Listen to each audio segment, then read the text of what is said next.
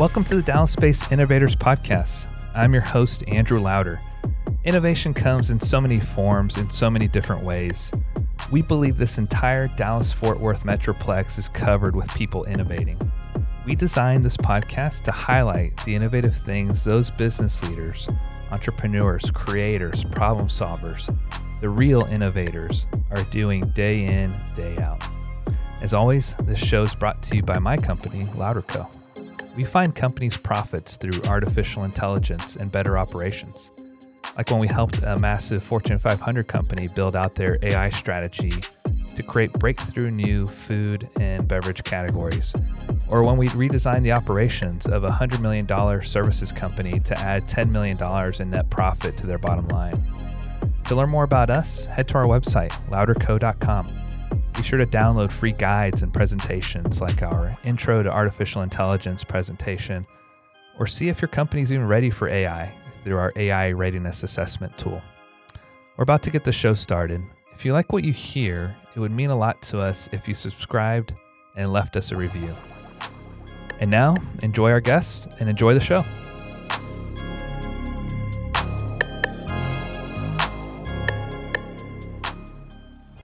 All right, welcome to the Dallas Space Innovators Show presented by LouderCo. I'm Andrew Louder. I'm so thankful to have our guests on the show today. His name's Trey Hoobler, co-founder of Ceres Technologies and also CEO of the nonprofit Hunger Busters. Ceres is a blockchain company enabling IoT for supply chain of perishables. I think we're going to have a lot of fun talking about that. And then Hunger Busters, they provide 420,000 meals annually to food insecure elementary and middle schoolers in West and Southern Dallas. So, really cool, impactful things. Welcome to the show, Trey. Thank you, Andrew. I appreciate you making the invite and uh, putting this podcast on. Yeah, you bet. I know you've had uh, numerous guests, and I've heard probably three or four of the podcasts. And Nice. They're dynamic, so So you're the guy who's been listening. I multiple multiple click. thank you for that. Thank you for keeping it going, Trey. And thank you to all our listeners out there. well, Trey, uh, we like to kick off the show with just a good one to two minute bio. You know, tell me about yourself, where you've been, you know, where you came from, that sort of thing, what you're up to. Sure. Well, um, I am uh, German uh, Catholic descent. Okay. uh, from Ohio. My father um, moved us down here in 1984 uh, to work in the real estate world. Um, and that's where I began my career at uh, 15 years old. I wow. was working in multifamily developing of um, apartment complexes in uh, Plano and Dallas and um, the surrounding areas. Um, so I'm uh, the oldest of three. And um, I say that because I don't know if previous uh, guests have talked about this, but uh, a lot of uh, the way a person is formed and their ideas come from their birth order. Mm-hmm. And me being the oldest, and, and my siblings will uh, agree with this, is uh, I'm rather headstrong and determined and driven. And that's why I have uh, two great endeavors in my life right now.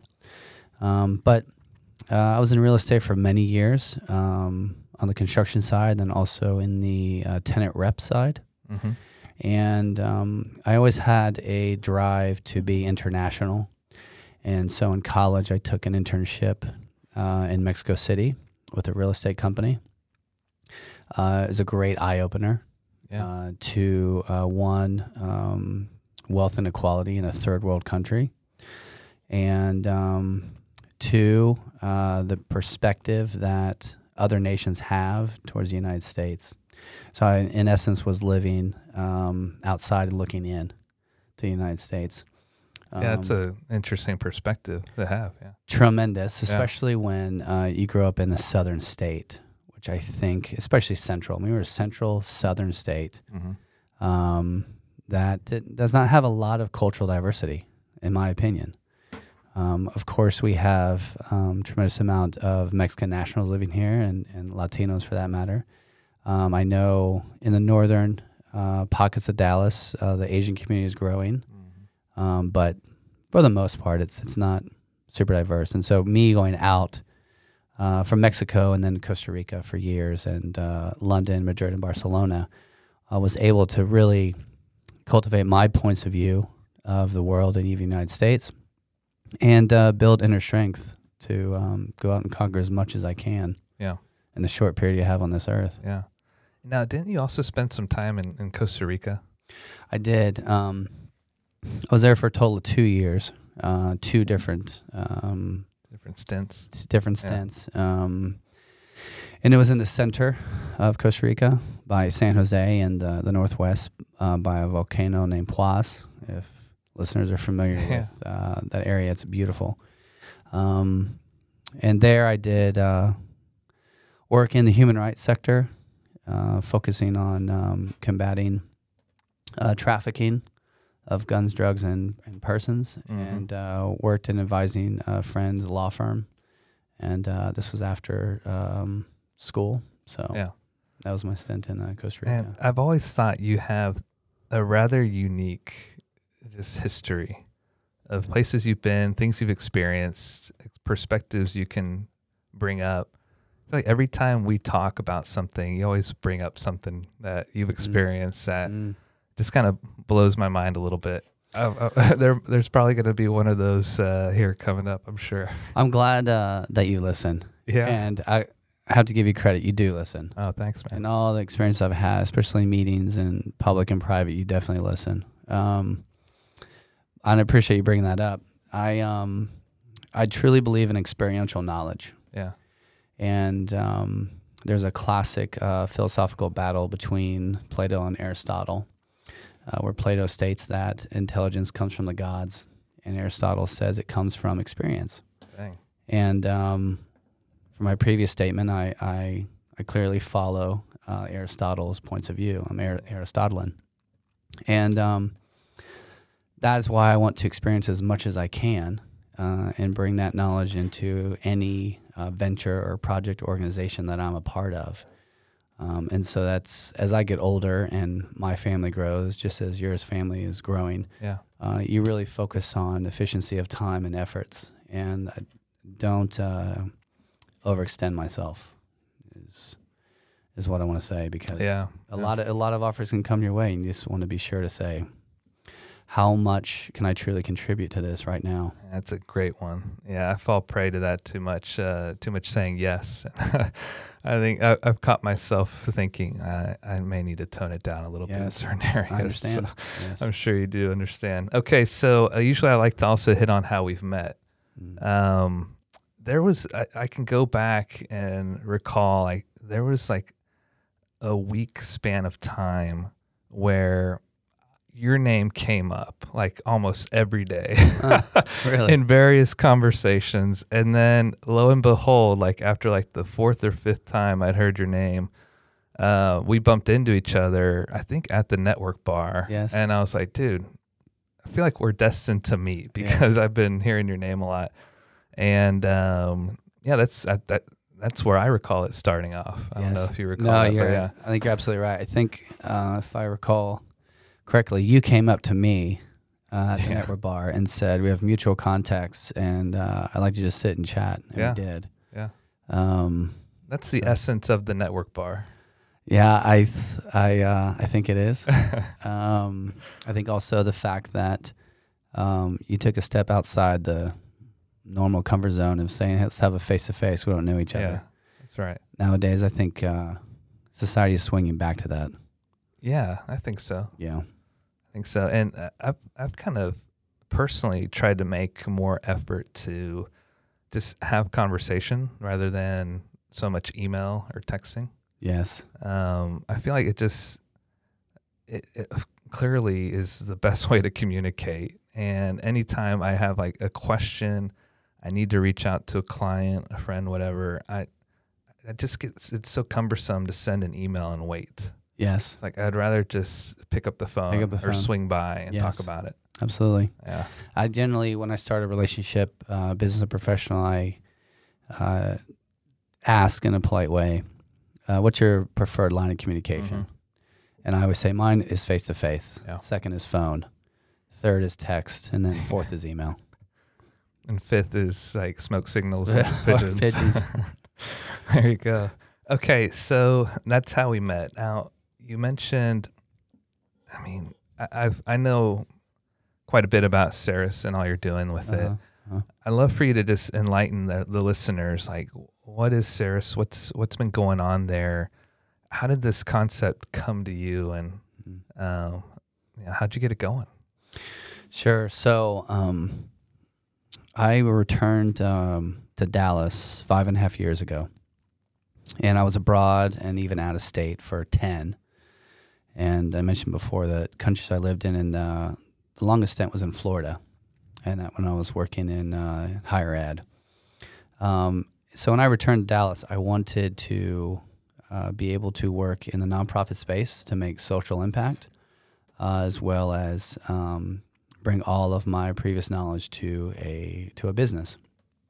And um, as it happens, just as you and I met, I met my business partner Bobby Catoli, Mm-hmm. Uh, who was raised here in the DFW area, and um, he is a, a fin technologist. He's a financial technologist. Um, has, has started two previous companies.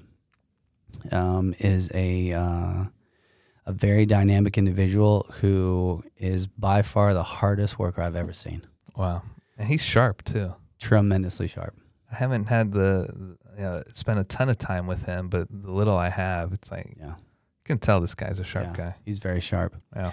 Um, nothing gets past him. Uh, we've actually had, I mean, as you can imagine, over the course of five years of being a part of two ventures and um, traveling to five different countries and seven different states, uh, we've had a lot of time to talk um, and get to know each other. And he's not only financially one of the most savvy individuals I've ever met, um, but socially, culturally, historically, philosophically. I mean, he knows um, the in- Right. ins and outs of many worlds, uh, which is impressive for an individual of his age.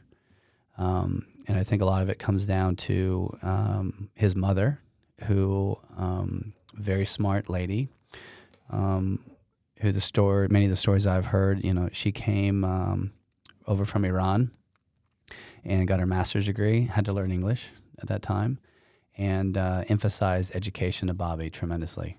And um, this, it, it complements uh, my background because my parents emphasized education as well.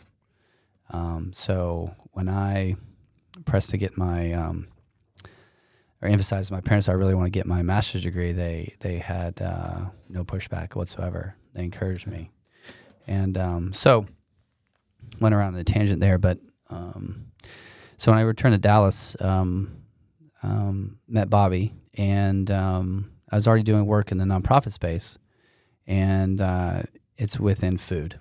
It's in food logistics because uh, food is delivered to the nonprofit kitchen, is distributed to children in the DISD area. Yeah.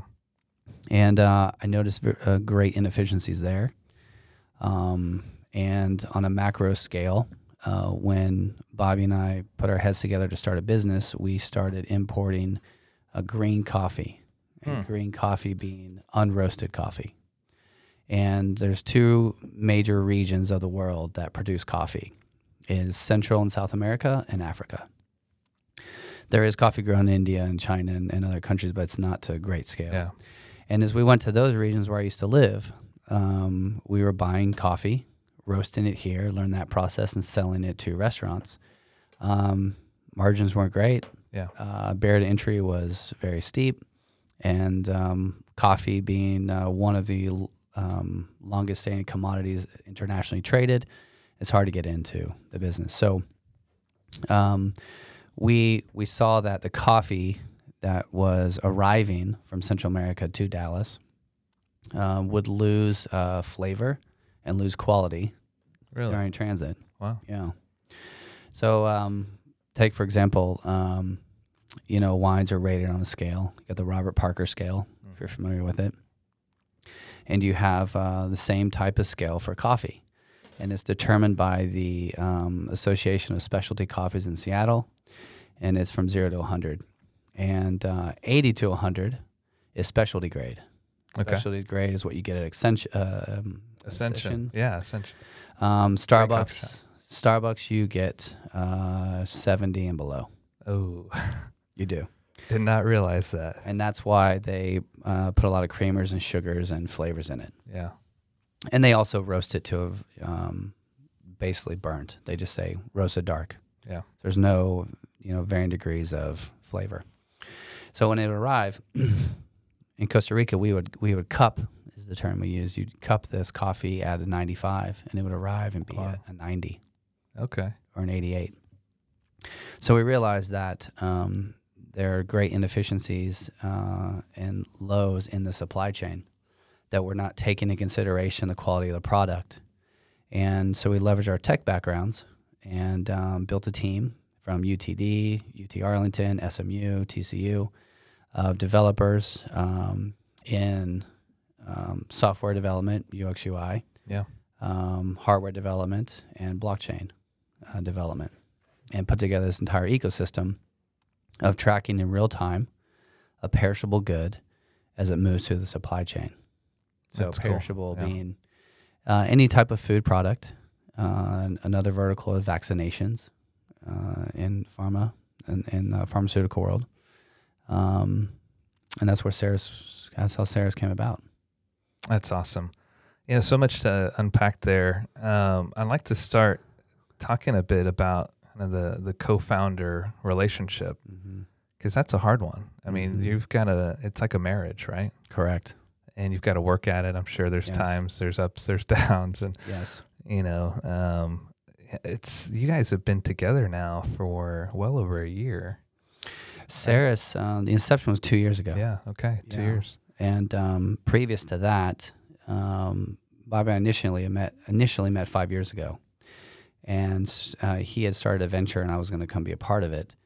Uh, so that was about four years ago, and then that folded, and so some time passed, and we kept in touch, and then started running hard at, at Ceres Yeah. two years ago. But we've constantly been in contact for, you know, four and a half years. No, that yeah, that's kudos to you guys for getting to this point. I mean, and being together that long, Mm-hmm. it's rare, unfortunately. Yes. You know, I think um, you hear, you know, so much glamour and glitz behind being an entrepreneur. Yes. you know, a lot of it's not true. Yes. Um, I think one of the hardest things is finding a co-founder uh, or a business partner Yes. that you can work well with and Yes. be successful with. Yes. Um, you mentioned it being like a marriage. Yeah. And I, I totally agree. And it, um, I think there's two um, aspects that make Bobby and I a great team. And it's one, it's mutual respect. Yeah. And number two, our skill sets complement each other. Nice. And um, when it comes to um, strategy, um, which is generally my my forte, Yeah. uh, Bobby will defer, and if it comes to uh, anything financial, I'll defer to Bobby. And uh, I must give credit to uh, a mutual colleague of ours, Tony Faleo Yeah. from Social Venture Partners, who is traditionally was a marriage and family counselor. That's right. I don't know if a lot of people know that. And then um, he later became a corporate psychologist, if you will. And so Bobby and I sat with him uh, for a conversation years Yeah. ago. And uh, he, Tony gave us some great insight just simply about communication. And I even joke uh, with Bobby and my wife that uh, it is like a marriage. Yeah. And at times, Bobby and I talk more than my wife and I talk. Mm-hmm. Um, I come home and the, the kids need to be taken care of, and then uh, by then it's bedtime, and then by then I have to rub my wife's feet and go to bed. That's it. That's right. There's no talking. There's no time for talking. No, there's no, especially with kids. Yeah, no, You I know. know the feeling. And uh, for me, I, I'm an introvert, and so um, it's even hard. I don't know if you are, but it's hard for me. There are times where like I just have to tell her, "Look, I'm, I love you. I just I can't. Yes. Yeah, I'll sit here and you can talk to me, but I just can't. Um, I, I just can't right now." Yes. I'm so thankful she understands what Yes. that's like. Um, okay, so moving back into into Ceres. So I recall, um, and especially in the early stages when you guys were were tracking coffee. Mhm. You know, I thought it was incredible the process you guys went through to really beta test it Mm, and uh, kind of the stories you shared with me, like being there, um, you know, at the coffee plantation, trying putting that first tracker on and Yes. seeing it all the way through. Yes. What was that like? You know, that was, um, let's just say we're at stage 10. That was stage three. Okay. Um, stage one and two, and I'll go back to the coffee. Stage one and two was um, one was um, coming up with the idea, going to a Micro Center, pulling devices off the shelf, um, combining that with um, what type of software platform we want to use. Um, and then we started diving into smart contracts and how to implement blockchain. At one point, this was uh, when the ICOs were really big and people were raising ridiculous amounts of money on the f- uh, crowdsourcing, crowdfunding, and we decided not to take that route because it'd be just it's uh, too cumbersome at the same time. Uh, not great regulation, as Yeah. you probably read. Yep. Um, step two was uh, for us to uh, test this device, and what we did was, um, as Bobby and I, um, he having a very international background, even more so than mine said let's let's board a cargo ship and uh, ride it to whatever the def- destination is Yeah. uh, with our device to see if it actually works. And so we we quickly learned uh, the Pacific and Atlantic uh, shipping routes, Wow. and um, we're told by um, online experts that it would take you probably six to nine months to get onto a ship to get all the paperwork done. And Yeah. so we did it in three months Okay. we went through a third party um, what's a cruise line The Caribbean, well it's yeah but uh, the, Maersk.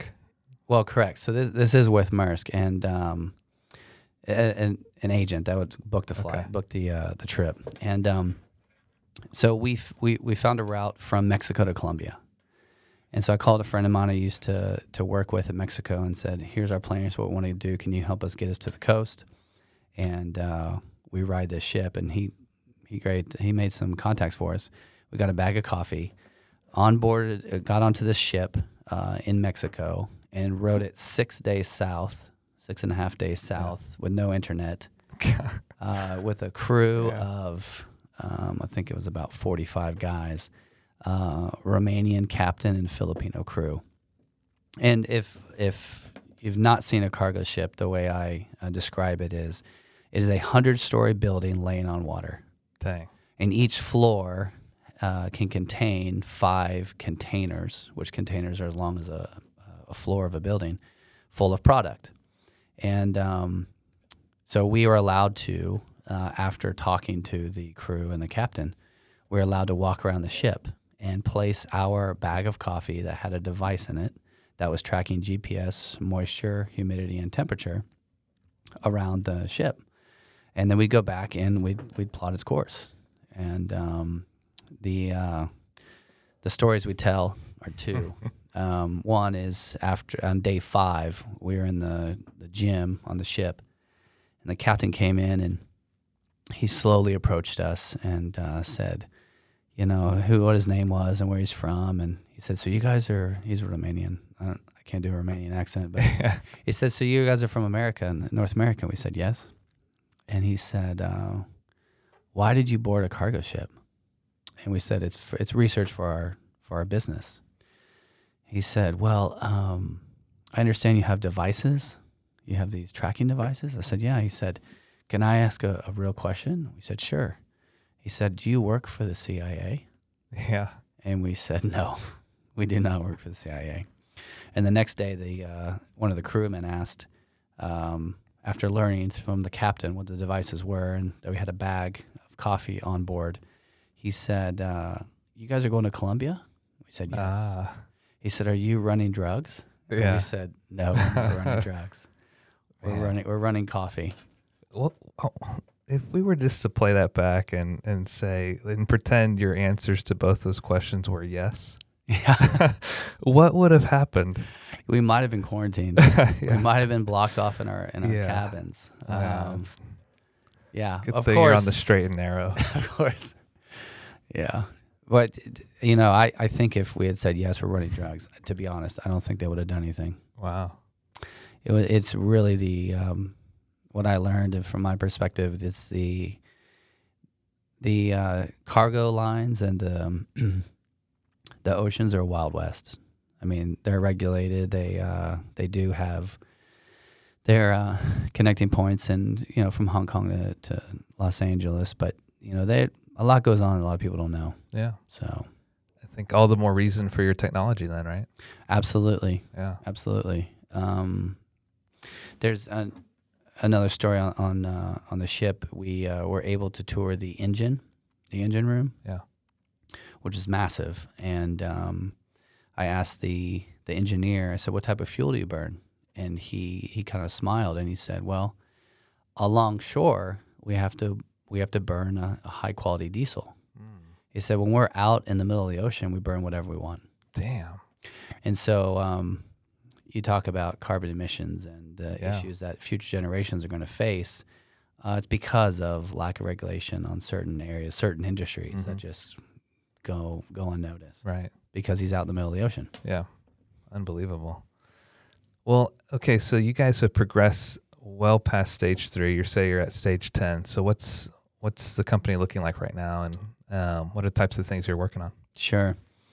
Um, so I don't want to send the, the wrong message. I mean, I'd say 10 is um, um, a full fledged um, scaling business that has hundreds of employees. Uh, we will be at that point. I'm confident we're going to be at that point. Um, I'd say that uh, the technology is continually advancing, as most technology is. Um, but we have gone through the beta testing and the prototypes and the uh, the POC runs. Uh, we have paying clients. Uh, we have clients in the food sector and coffee sector. Uh, one we're working on uh, in gold. Oh yeah, nice. So gold, um, when it's in its ore form and being extracted from the ground, um, also is surrounded by other ores and other minerals, and those other minerals can be affected by the environment, particularly moisture, Mhm. and that can um, diminish the quality of the gold before it's uh, processed. And we also are talking to a seed company. They germinate seeds.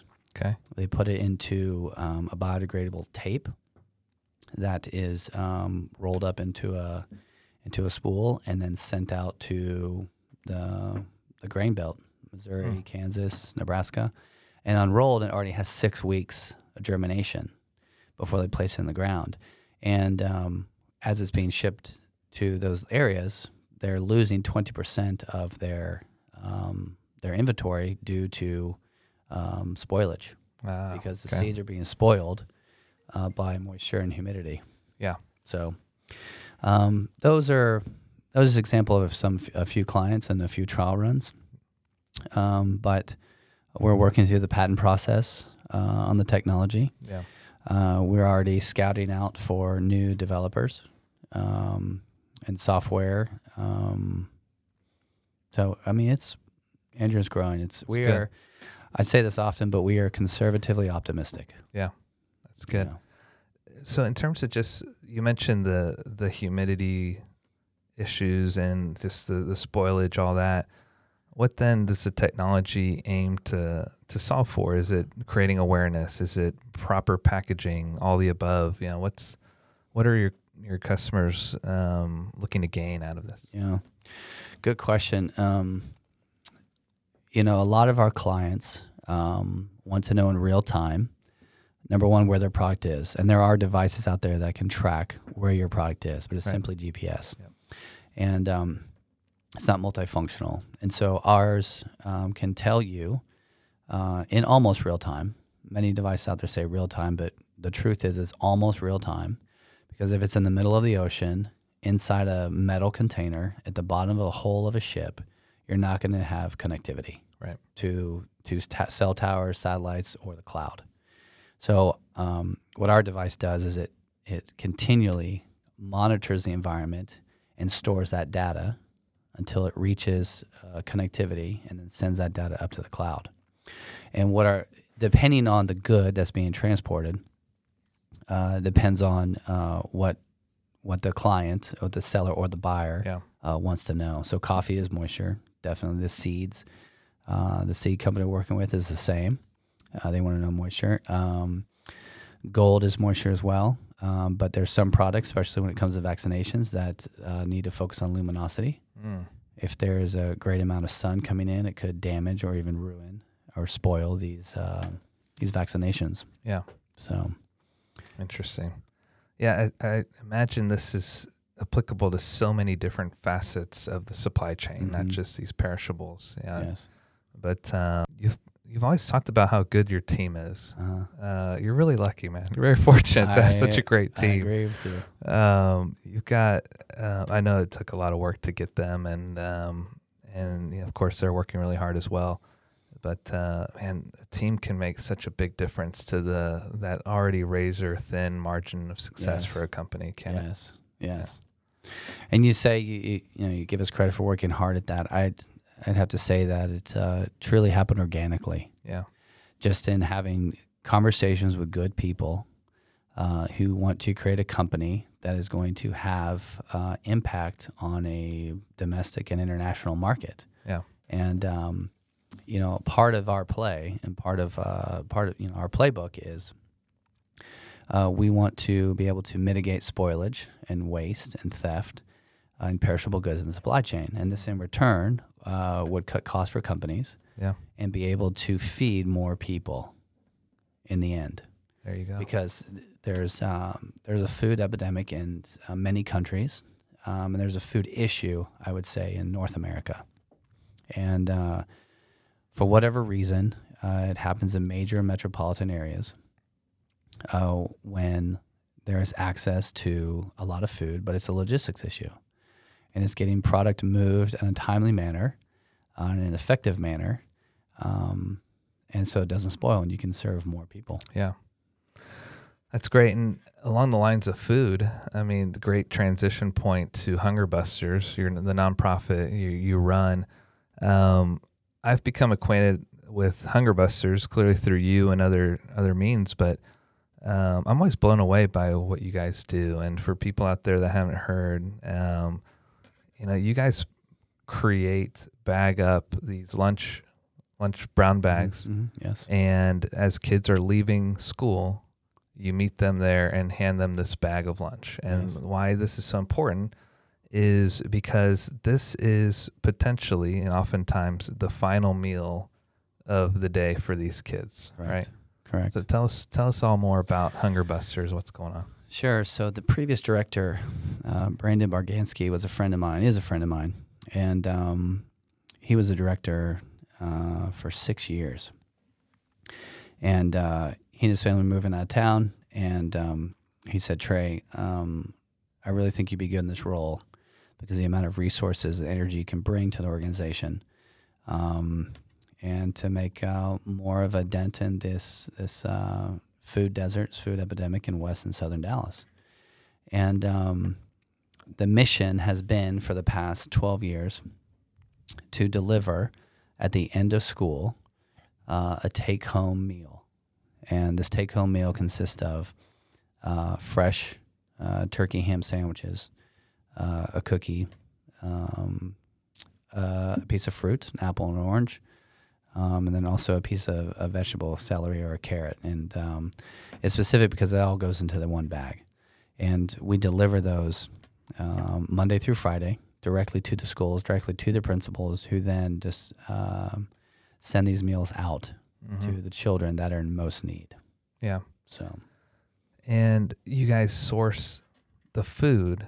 I mean, this isn't just like spoiled food that's coming in and you're trying to get it. I mean, this is good stuff, right? of course, yes.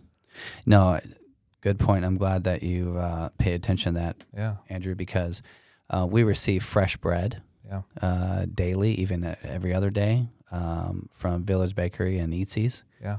Uh, we Which are good bake good places. tremendous. I mean, there's one loaf of full loaf of sliced bread from Eatzi's is seven dollars. Yeah. amazing. We're talking multi-grain, uh, wheat, uh, multiple Yeah. uh, a great partnership. flavors of, of bread. And then the other the other uh, items in the meals are distributed from U.S. Foods, and we work uh, with them to lower costs and get us uh, food weekly, Mhm. and then it's sent out the following day. And who's packing these lunches for you? All volunteers. Awesome. We have a list of uh, 5,000 volunteers that we call on. Uh, they come uh, Sunday through Thursday, and there's three shifts per day.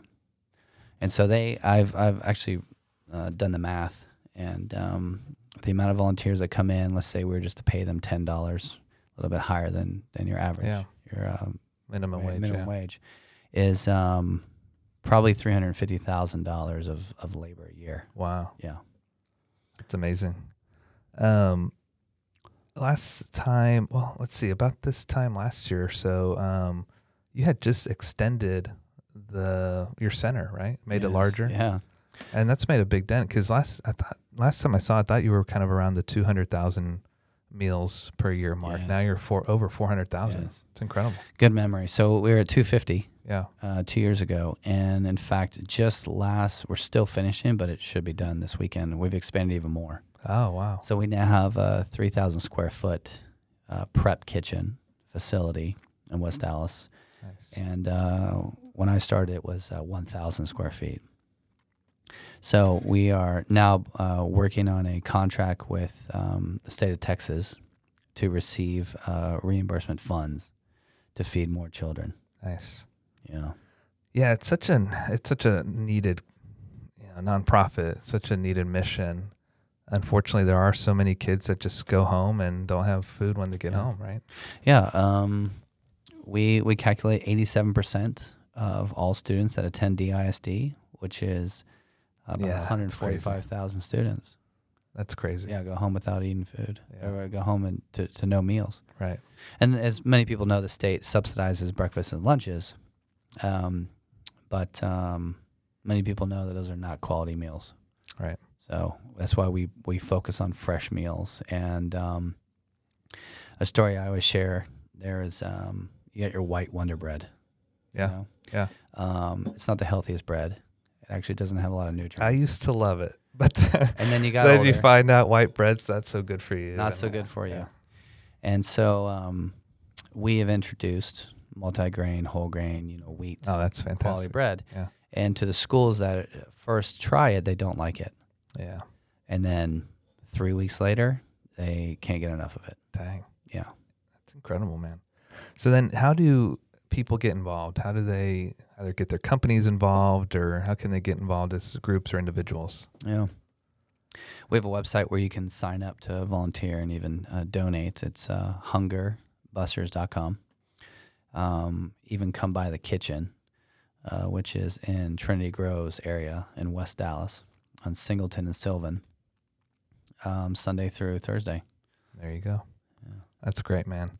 Okay, so one thought I had uh, before you came and met with me here Uh-huh. today, you've got a startup that you are running, Uh-huh. of course, with with Bobby and the team. You've got this nonprofit. hmm You've got a wife and family at home. How do you balance it all out?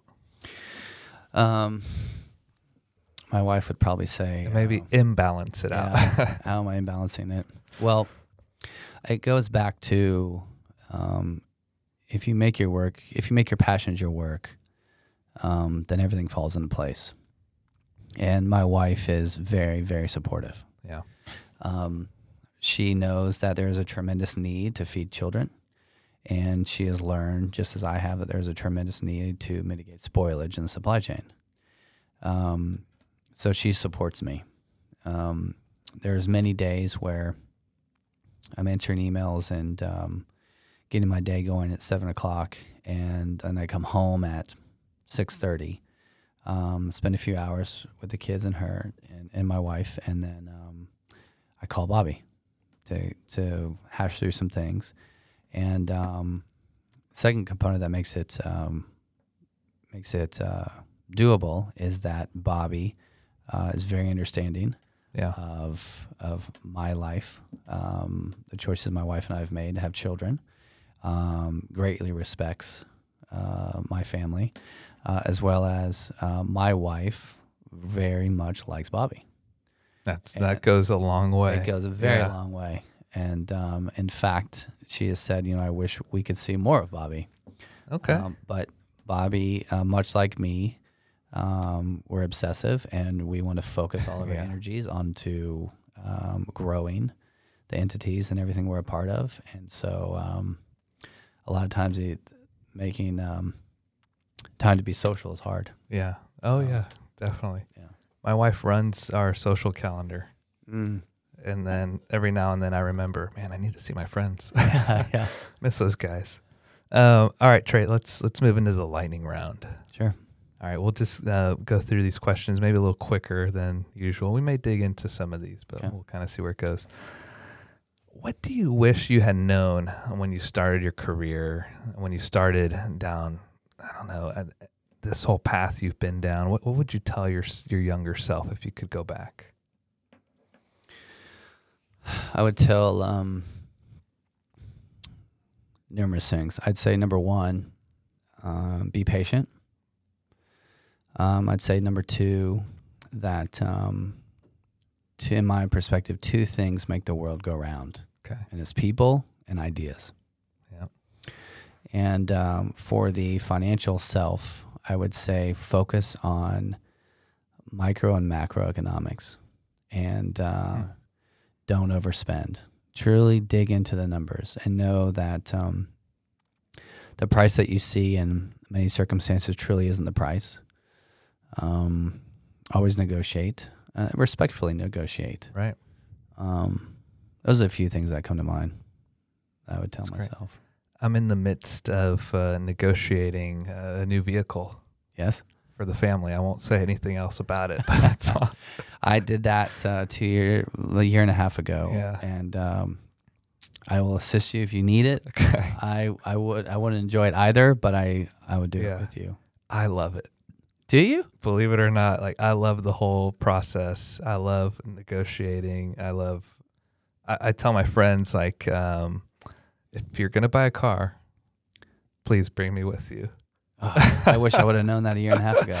Yeah, I love it. I don't know why I'm crazy, but uh, I do. Well, I'll tell you, I um I don't buy brand new, Yeah, six months to a year old, there you go. and um the the vehicle we just recently bought um it, it was used, and I went to a dealership that had it. It was the exact car that my wife wanted, and um I went through the whole process of going in and out, and the salesman, you know, Yeah, back and forth. And so finally we came to a price and still even after the we shook hands and agreed on it, I still had to go sign the paperwork. mm-hmm.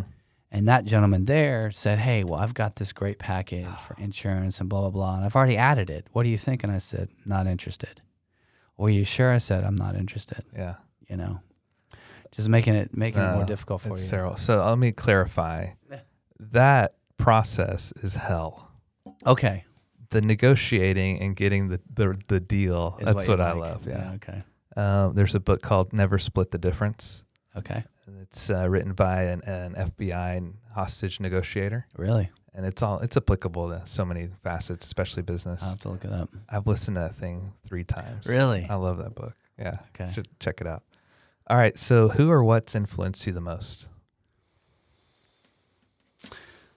You know, I think if you'd asked me that before I had a family, Yeah, um, I'd say it was my travels, um, taking advantage of opportunities that were presented in front of me, and of course, uh, three tremendous mentors um, that I had that I was given in my life, mm-hmm.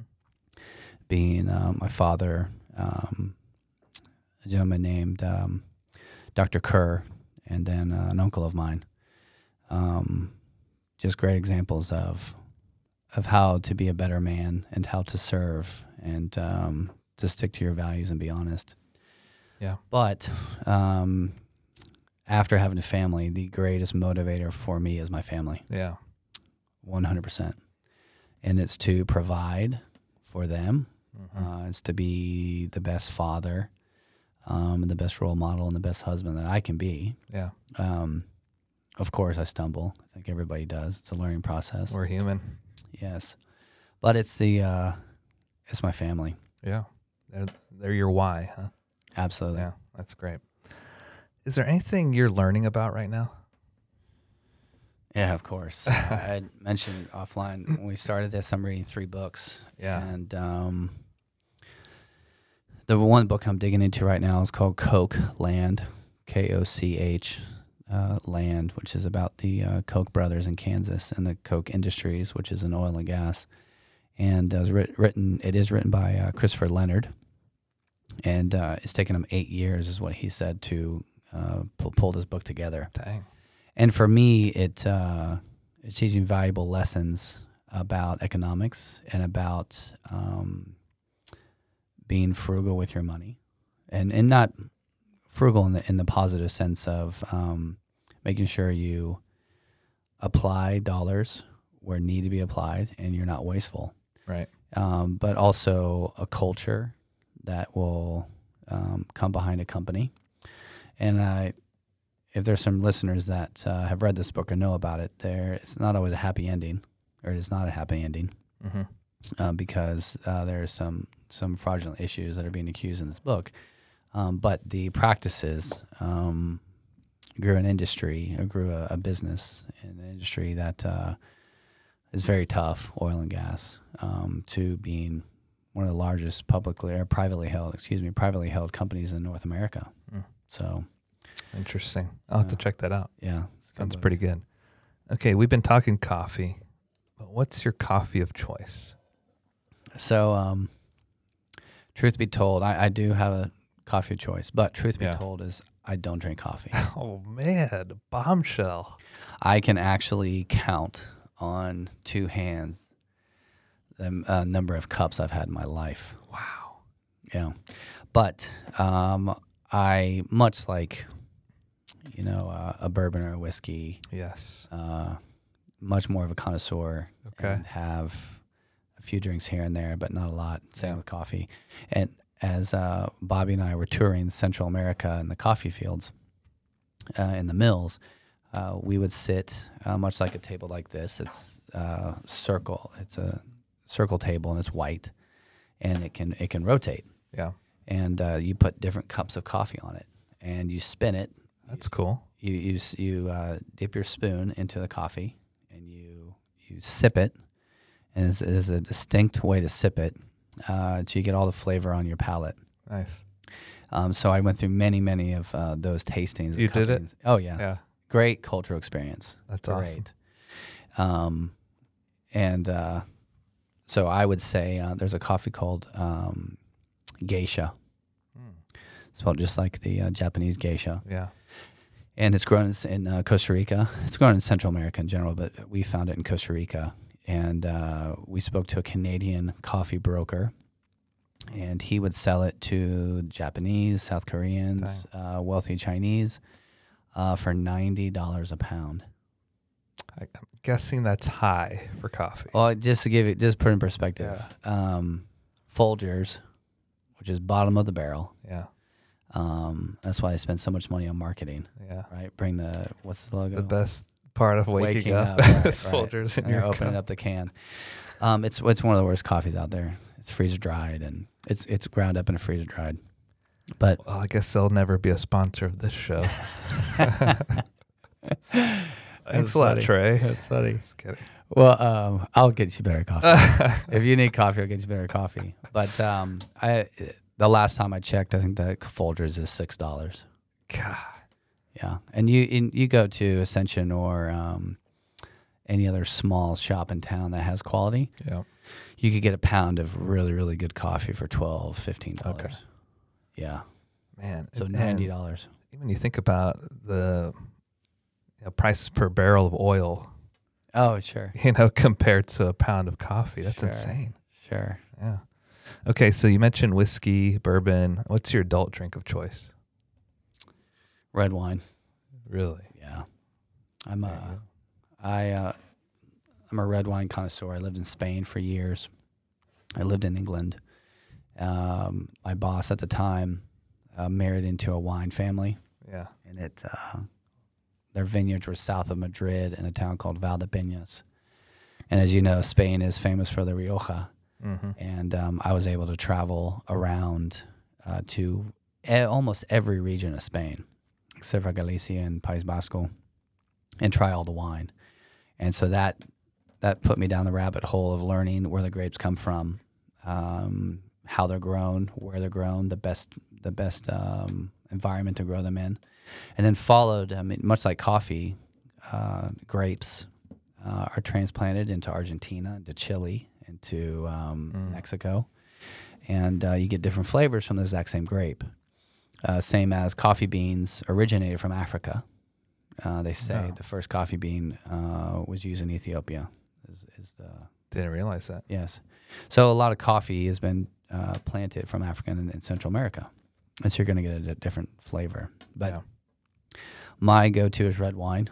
Okay. Um, also, uh, a little bit goes a long way, Yeah. you know, especially for your health. So That's what I hear. yes, Are you a morning person or a night person? I'm night. Night. Yep. Staying up late, doing some yeah. work. Yeah, of course. Yeah. I'm with oh, you. I oh. do that. Oh, it's it's uh it's quiet, you know, especially with kids in the morning. You know, the kids waking up at six thirty, and you you're starting your day, and Yeah, so you kind of have to be both. you have to be both. Morning and night. Yeah, yeah. But Yeah. Uh, to truly function, Right. uh, best for me is uh, later in the day. Cool. Last one here. What do you look forward to the most each weekend? Um, my son right now is three years old, Yeah.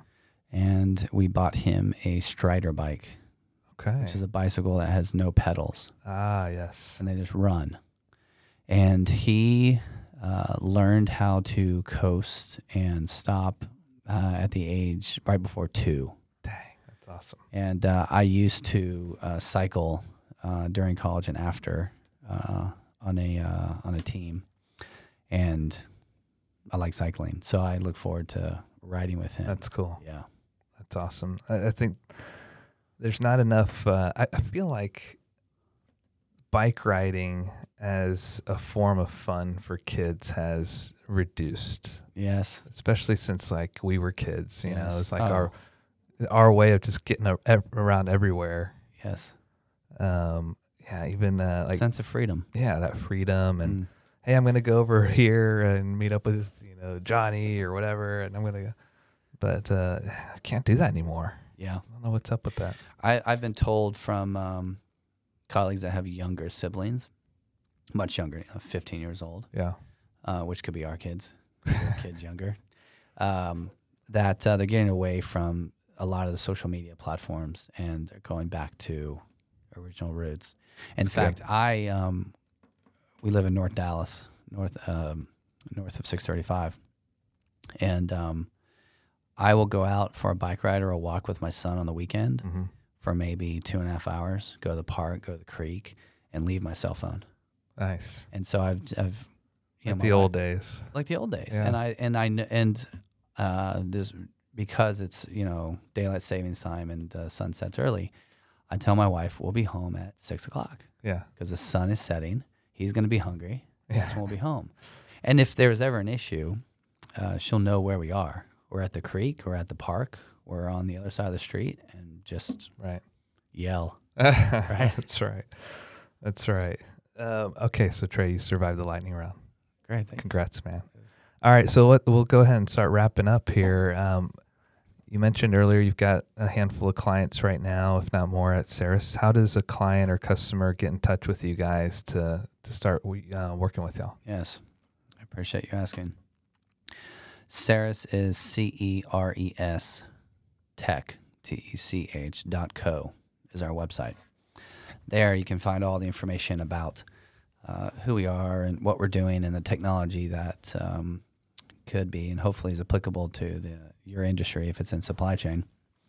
Um, there you can also set up for a trial run uh, and even see read into some of our use cases and see examples of our clients and how they're implementing the tech. Um, Yeah, I've seen those use cases. It's uh, it's pretty cool. Yeah. It's tell a good story. yeah, That's awesome. thanks. Trey, thanks so much for being a guest on the show. Thank you, Andrew. We're gonna have to have you on again another time. Okay, It'll be good. will. All right. Well, Trey, thanks again. And thank you all so much for being um, listeners of our show, the Louder Co. Dallas based Innovators Podcast. I'm Andrew Louder, signing out. That's our show for today. We hope you took away something valuable.